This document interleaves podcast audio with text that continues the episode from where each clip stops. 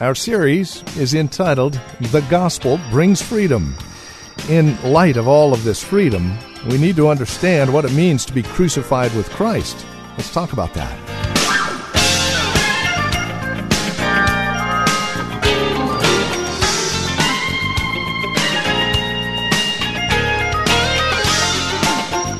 From Valley Bible Church here in Hercules. Hi there, and welcome to our program. This is Truth for Today with Pastor Phil Howard. Our time will take us back to the book of Galatians. Our series is called The Gospel Brings Freedom. And we're understanding what this freedom is, also what the gospel is. As we'll see today, this gospel involves Christ being crucified. And what that means is the subject of our time today and tomorrow. So please join us. Here's Pastor Phil Howard now with today's broadcast of Truth for Today. So let's take a test here. Uh, first of all, you, okay, you there? Everybody writing? Just take out, fake it, even if you're not doing it. It just looks like you're cooperating. You'll look intelligent. Uh, just, okay, answer these two questions. Uh, no, uh, there'll be three questions, okay? First question just write down a simple one line uh, definition uh, of what justified justified equals or means what? Justified. Okay, go. You got, I think you can do it within 60 seconds. Justified. What does that mean? And you can't help out your wife or anybody.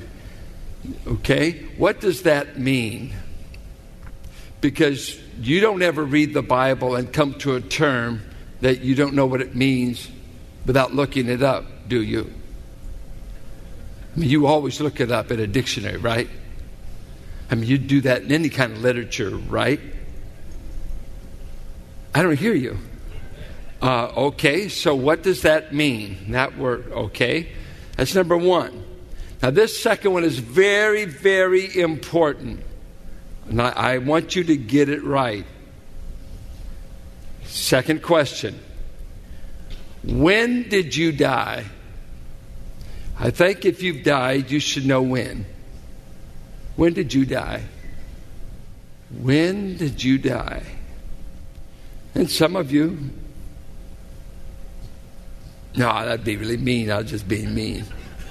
Um, and then three, uh, when did you get resurrected? Some of you are good at dying. Maybe you've never come back to life. When were you resurrected?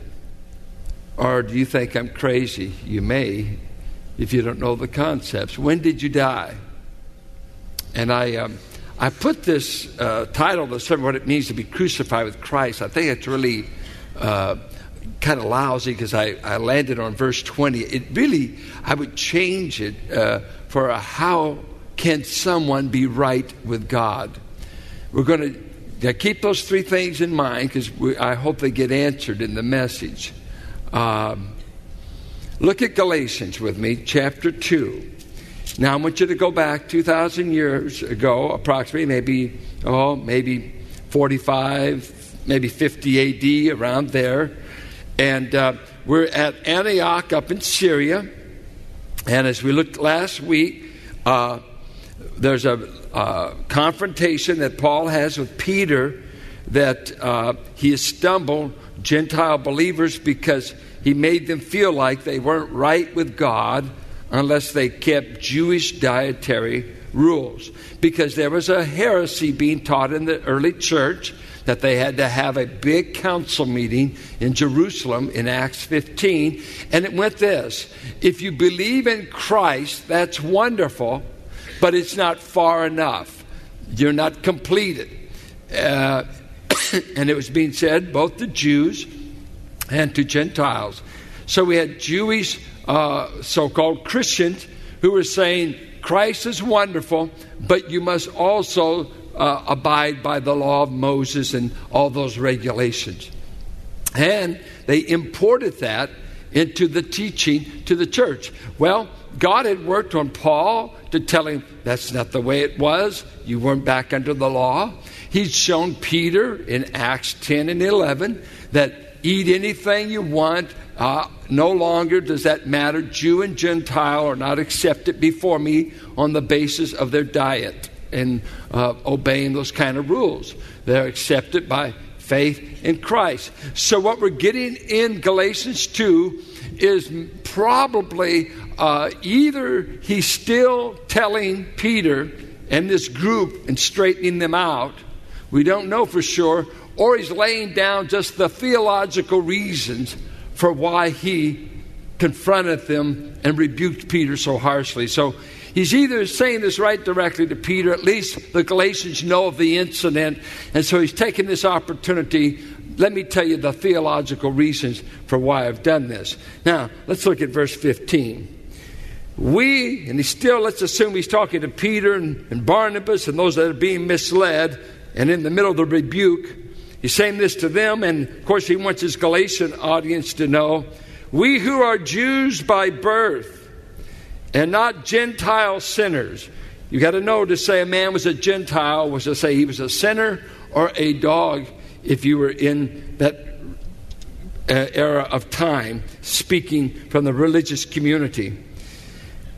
We know that a man is not justified by observing the law. Notice how many times he uses the word justified. But by faith in Jesus Christ. So we too have put our faith in Christ Jesus that we may be justified by faith in Christ and not by observing the law. Because by observing the law, no one will be justified. Do you think Paul is stuttering here, or has he said it three times? No one's justified by observing the law. No one's uh, justified by observing the law. One is justified by faith in Jesus Christ plus nothing.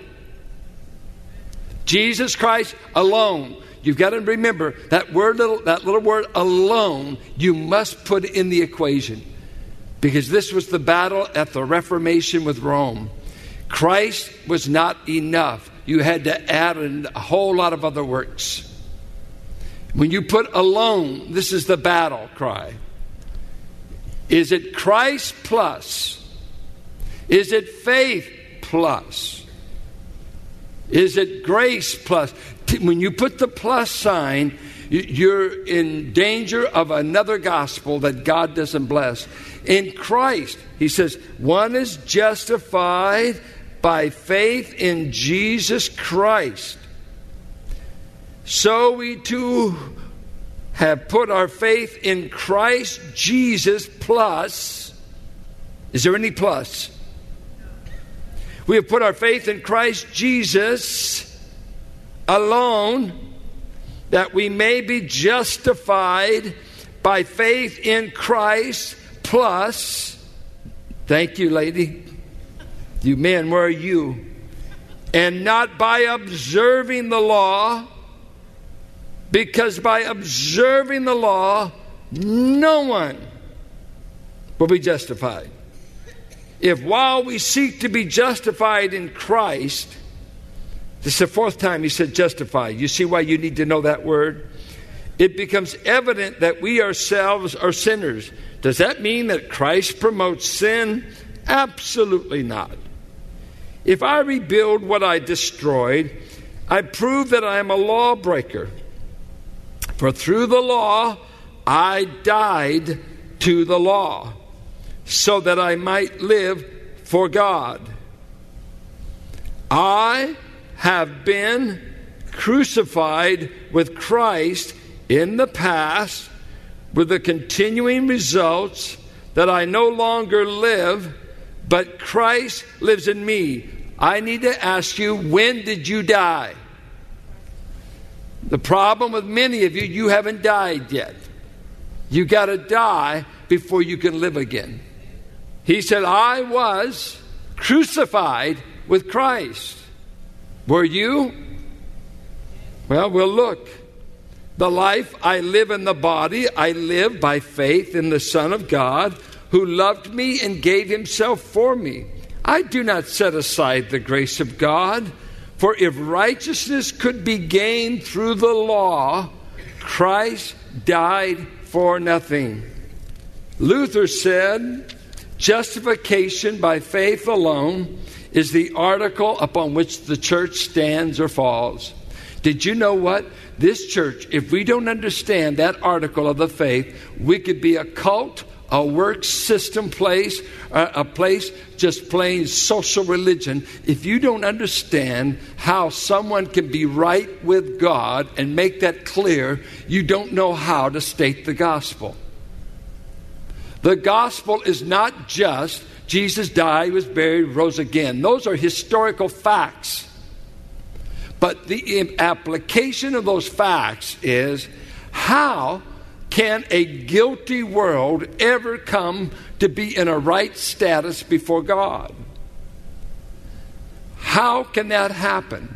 The first thing he makes clear in verse 16 no one, Jew or Gentile, ever has, ever will be made right with God on the basis of observing the law of Moses. Never was there anyone ever declared right in God's sight by their keeping the law of Moses. Do you see that verse 16? A man is not just. So, Peter, Barnabas, what's the insistence of them being under these kosher Jewish regulations in Leviticus 11 regulations about what you eat, it has nothing to do with our status before God anyway. I reveal that to you as a nation of people, a unique people, set among all the Gentiles, a chosen people. And I gave that to you as a national thing, but I never gave you that dietary law for salvation. It never did give you a right status with God. It took something much greater than that. And so he's telling them no one is justified by law works before God. Now, uh, I often ask myself, why do people love works? And uh, as I was reading John Stott, he says, because it flatters them. He said in Romans 10 that Israel stumbled over God's righteousness revealed in Christ because they wanted to do their own righteousness. It was this idea I want to earn it. Do you know anything about that spirit? I want to earn my keep. I earn everything I get. Or here's a beautiful, just a beautiful gospel statement God helps those who help themselves. Oh, it just, it just, it just almost sounds like the truth. Oh, baloney. How do dead men help themselves? You who were dead in sin, how did you pull yourself up by your bootstraps and I am a self made man? I wouldn't advertise it as bad as the product is. Yeah, we're a self made mess, is what we are. We're a self made fallen creation. We're a self made sinner, all right. But this idea, I'm helping God out. I can invent ways to do things. And always you feel good when you earn it, don't you? I'm earning my way. And he says, wait, no one will ever have a righteous standing before God on the basis of keeping any kind of rule. Uh, if I gave you 10 rules, I think if I today said, if you do these 10 things, you can be saved or if you put your faith in Christ, you can be saved. Natural inclination is give me the 10 things. Let me try it out. This can't be true. You can't get something for nothing. I think you, you're lying to me. This is free. I don't even get to earn it. He gives it to criminals as well as moms. It doesn't make sense. Over here, at least you earn it. And he's saying, No man is ever justified before God on the basis of law works. Now, oh, oh, our word justified, what does it mean? Justified is a Latin word. It's a Latin word that came from a Greek word that's simple. You, you get it, dikaios. Dikaisune. Uh, they, they, have an adjectival form, they got a noun form, they got a verb form. Uh, there's a long O if you want the verb dikai O and omega ending. So it comes from the Greek word dikaios, that's the noun. D I K, just abbreviate. Which means, it has various meanings, but Paul uses it in Galatians and Romans as this the declaration of God, it's a courtroom term, so you hear language like it's forensic.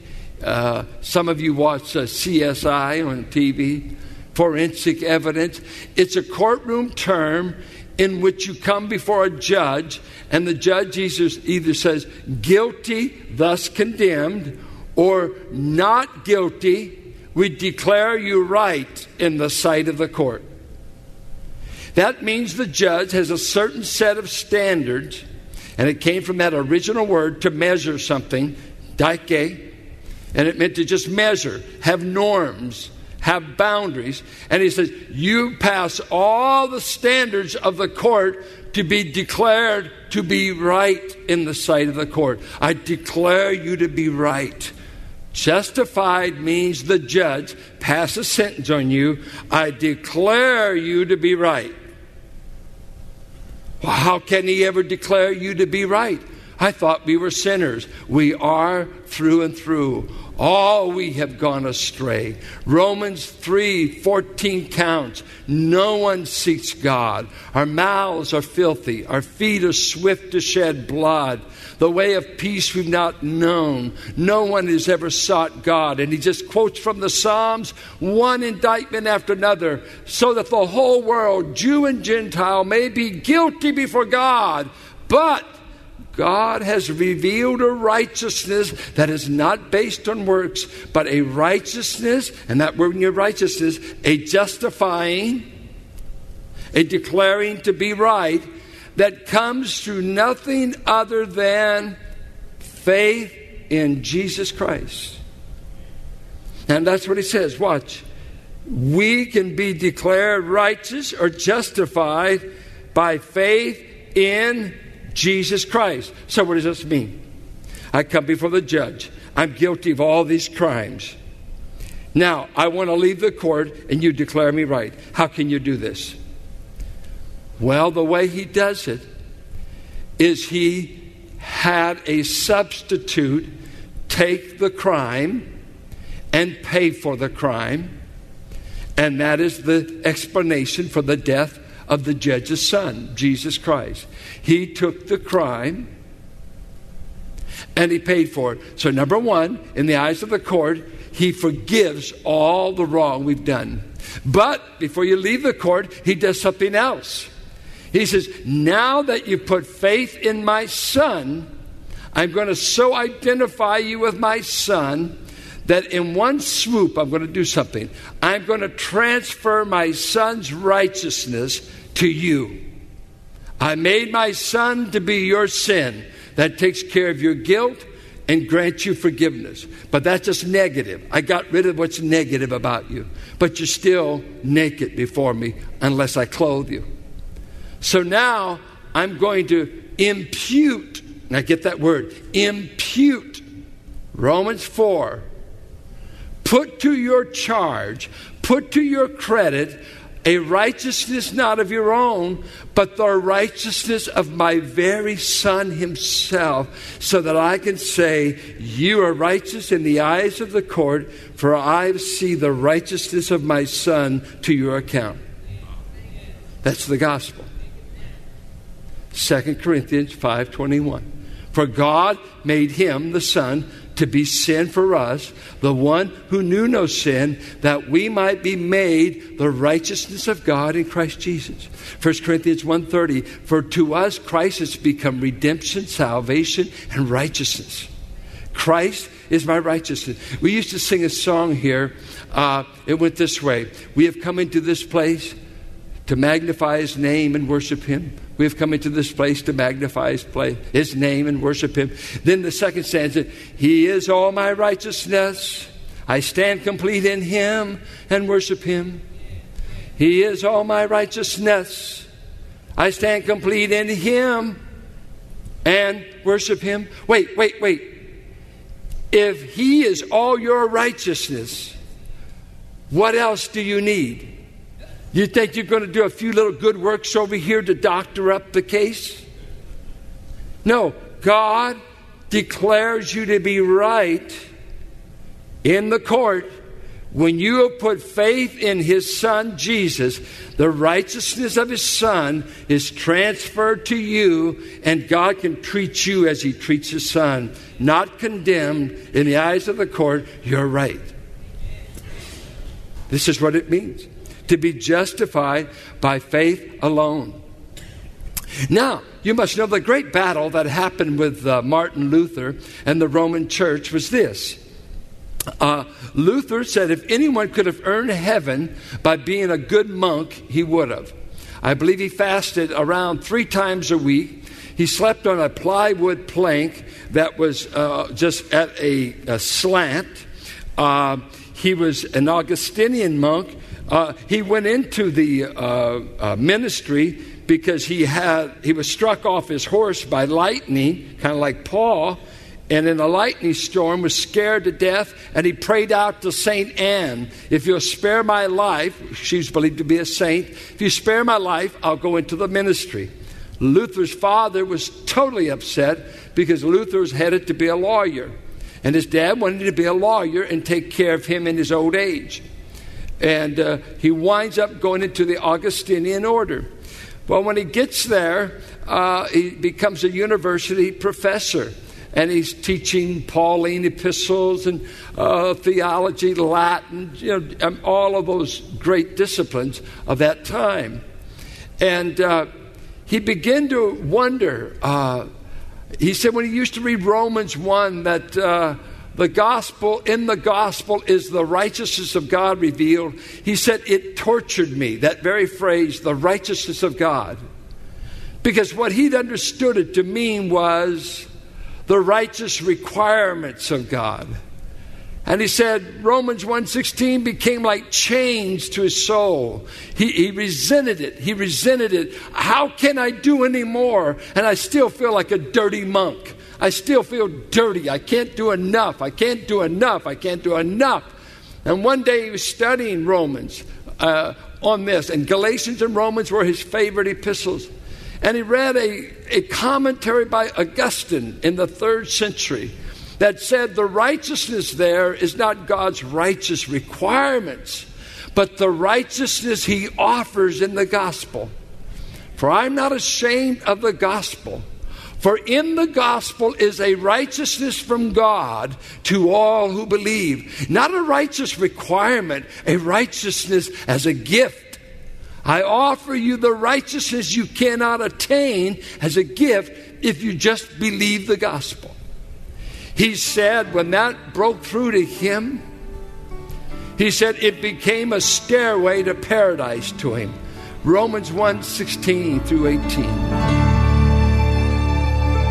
And with that, we come to the end of our time today here on Truth for Today with Pastor Phil Howard from Valley Bible Church here in Hercules. As we close out our broadcast, we would invite you to join us for worship here at Valley Bible Church, and we would also invite you to stop by our website and take advantage of added resource materials we've made available through this ministry. You see, as we come to you on a daily basis, it's our hope and desire that you grow in Christ, that you find yourself sustained by His grace through the teaching and preaching of His Word.